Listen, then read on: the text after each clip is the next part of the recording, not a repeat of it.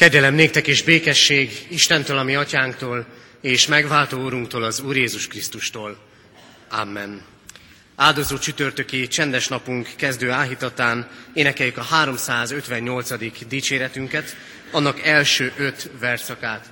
358. dicséretünk első versét énekeljük el fennállva, majd az első vers éneklését követően foglaljunk helyet, és így énekeljük a második, harmadik, negyedik és ötödik verseket.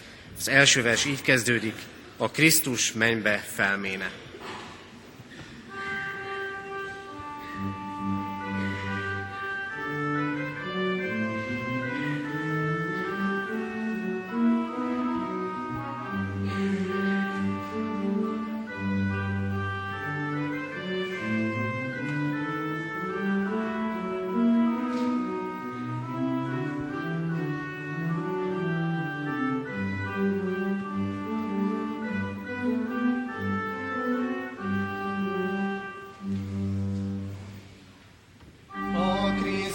Krishna.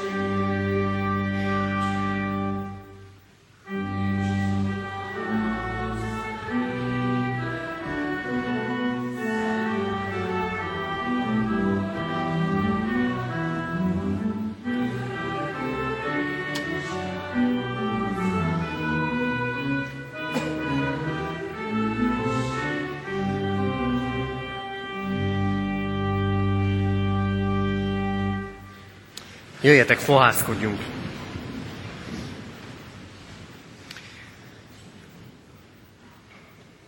Ami segítségünk, áhítatunk megáldása és megszentelése jöjjön az Úrtól, aki úgy szerette ezt a világot, hogy egyszülött fiát adta, hogy aki hisz ő benne el ne vesszen, hanem örök élete legyen. Amen. Mindenható Úrunk Istenünk, áldozó csütörtökön a mennybe menetel ünnepén valamiképpen mi is úgy vagyunk, sőt nem csak ezen a napon, hanem sokszor a hétköznapokban, mint voltak a tanítványok, amikor felemelkedtél a mennybe, és nem láttak téged, és azt gondolták, hogy távol van, eltávolodott tőlük az Isten. Van, amikor mi is így látjuk, mert úgy jönnek össze az életünknek a dolgai.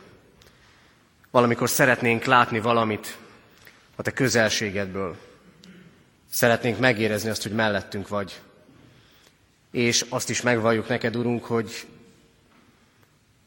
voltak olyan csalódásaink, amikor úgy gondoltuk, hogy ha máskor nem, akkor közel jössz hozzánk, mi mégsem éreztünk meg téged. Urunk, te mégis újra és újra keresel bennünket, és lehet, hogy igazából arra van szükség, hogy mi állítsuk egy kicsit át a lelkünknek az antennáját, hogy vegyük azt az adást, amit te küldesz felénk. Istenünk, köszönjük, hogy ami néha-néha való Isten keresésünkben mégis közel jössz hozzánk, és hisszük, reméljük azt, hogy ez a mai nap is szólhat erről. Kérünk téged, segíts nekünk abban, hogy sok mindent félre tudjunk tenni, és tudjunk meglátni téged, a mellettünk lévő Istent. Kérünk, Urunk, hogy szólj így hozzánk. Amen. Hallgassuk meg Isten igét, ahogy szól hozzánk Pálapostolnak az Efézusi gyülekezethez írott levelének első fejezetéből, az első fejezet 15. versétől a 23. verség tartó ige szakaszából. Az igét figyelemmel és helyet foglalva hallgassuk. Az Efézusi levél első fejezetének 15. versétől kezdődően így szól Isten igéje. Én tehát, miután hallottam az Úr Jézusba vetett hitetekről, és a bennetek minden szent iránt megnyilvánuló szeretetről, szüntelenül hálát adok értetek, amikor megemlékezem rólatok imádságaimban. És kérem, hogy a mi Úrunk Jézus Krisztus Istene, a dicsőség Atya adja meg nektek a bölcsesség és a kinyilatkoztatás lelkét, hogy megismerjétek őt, és világosítsa meg lelki szemeteket, hogy meglássátok, milyen reménységre hívott el minket, milyen gazdag az ő örökségének dicsősége a szentek között, és milyen mérhetetlenül nagy az ő hatalma rajtunk hívőkön, mint hogy hatalmának ezzel az erejével munkálkodik a Krisztusban, miután feltámasztotta őt a halából, és jobbjára ültette a mennyekben.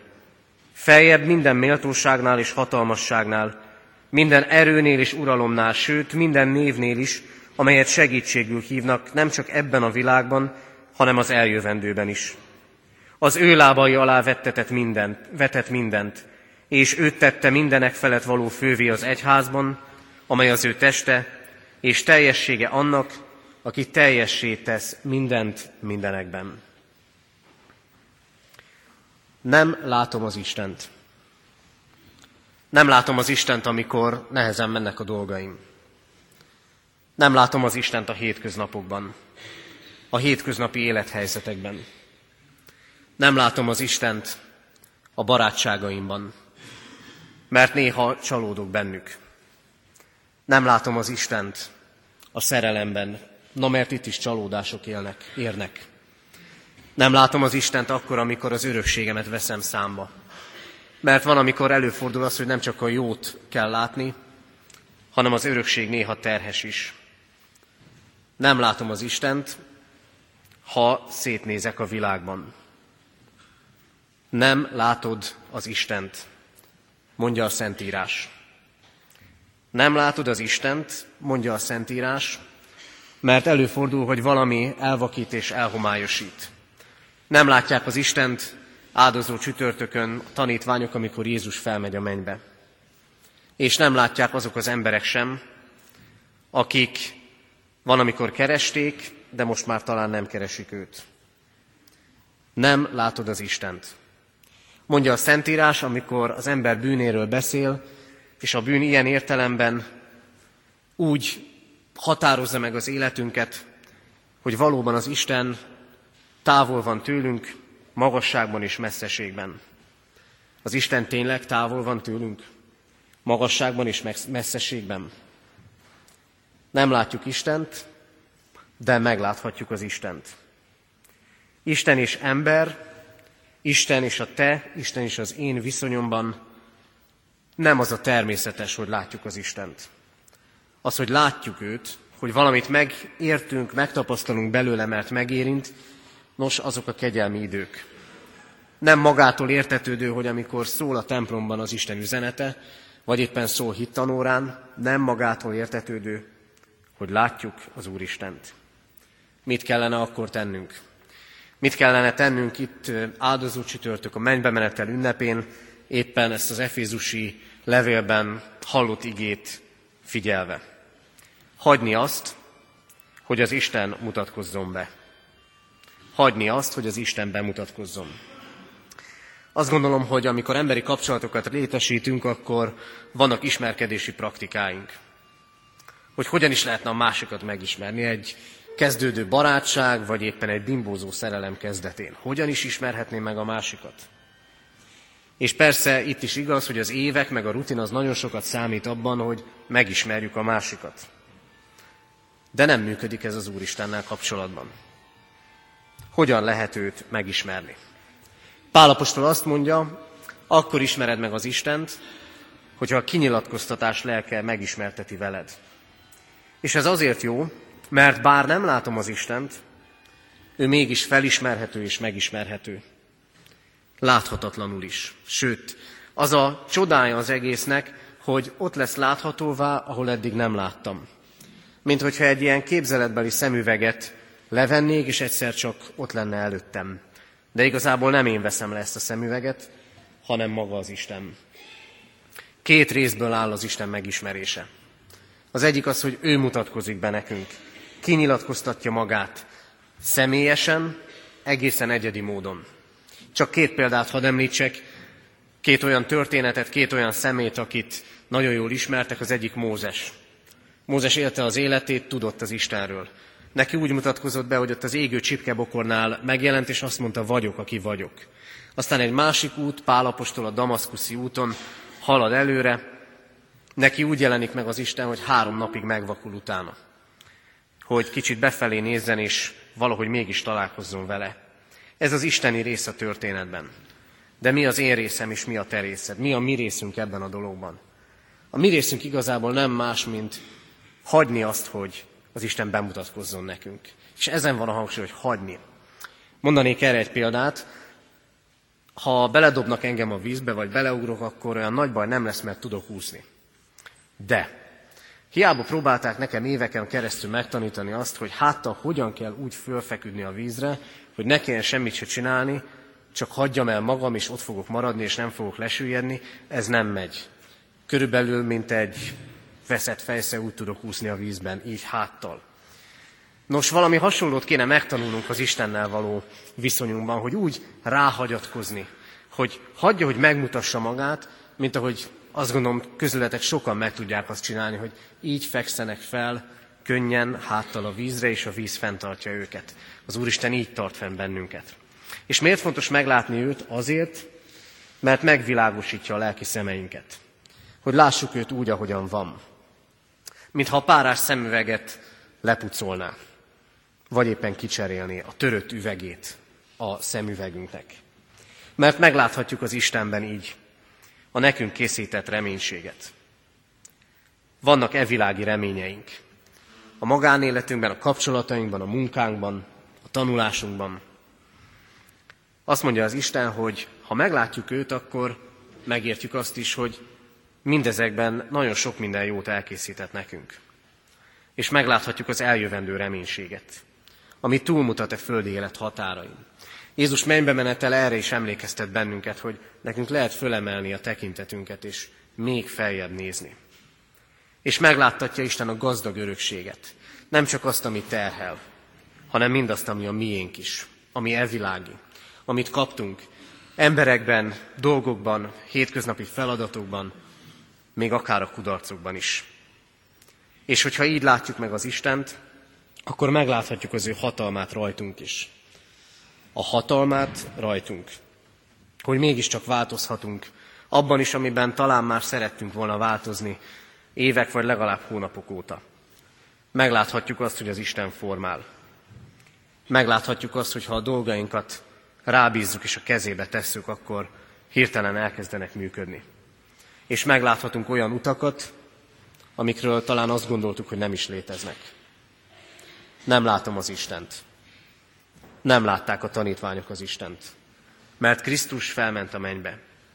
De azt ígérte nekik, a lélek által mégis meglátható és megismerhető lesz. És nem csak nekik, hanem nekünk is.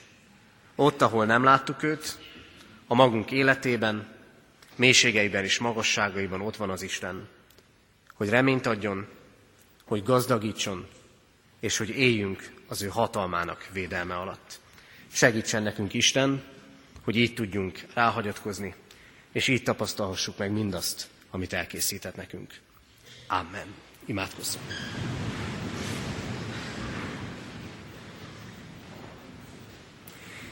Istenünk, sokszor úgy vagyunk, mint a vízben lévő ember, aki kapálózik, és nem nagyon talál biztos pontot, és kezd kétségbe esni.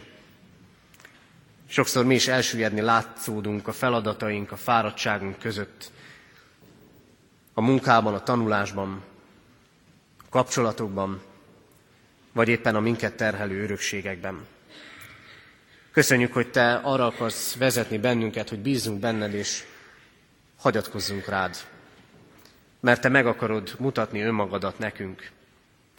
Meg akarod láttatni velünk, hogy Te ott vagy mellettünk. Ezért kérünk, hogy nyisd meg a mi lelki szemeinket. Vedd el a szemünk elől azt a párás, vagy éppen összetört szemüveget, amin keresztül téged keresünk. És segíts nekünk, hogy így megláthassunk téged. És kérünk, hogy ezért ezáltal, a veled való találkozás által adj nekünk reményt a mindennapokhoz és az eljövendő világban. Láttasd meg velünk mindazt a gazdagságot, amit adtál nekünk, és éreztesd velünk azt a hatalmat, amivel formálod az életünket, és hordozod minden dolgunkat. Kérünk, Urunk, hallgass meg minket. Amen. Ti azért így imádkozzatok. Mi, atyánk, aki a mennyekben vagy, szenteltessék meg a te neved.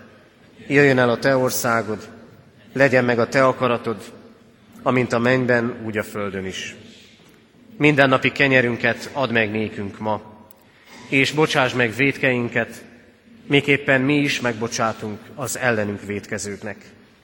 És ne vigy minket kísértésbe, de szabadíts meg a gonosztól, mert tiéd az ország, a hatalom és a dicsőség, mindörökké. Amen.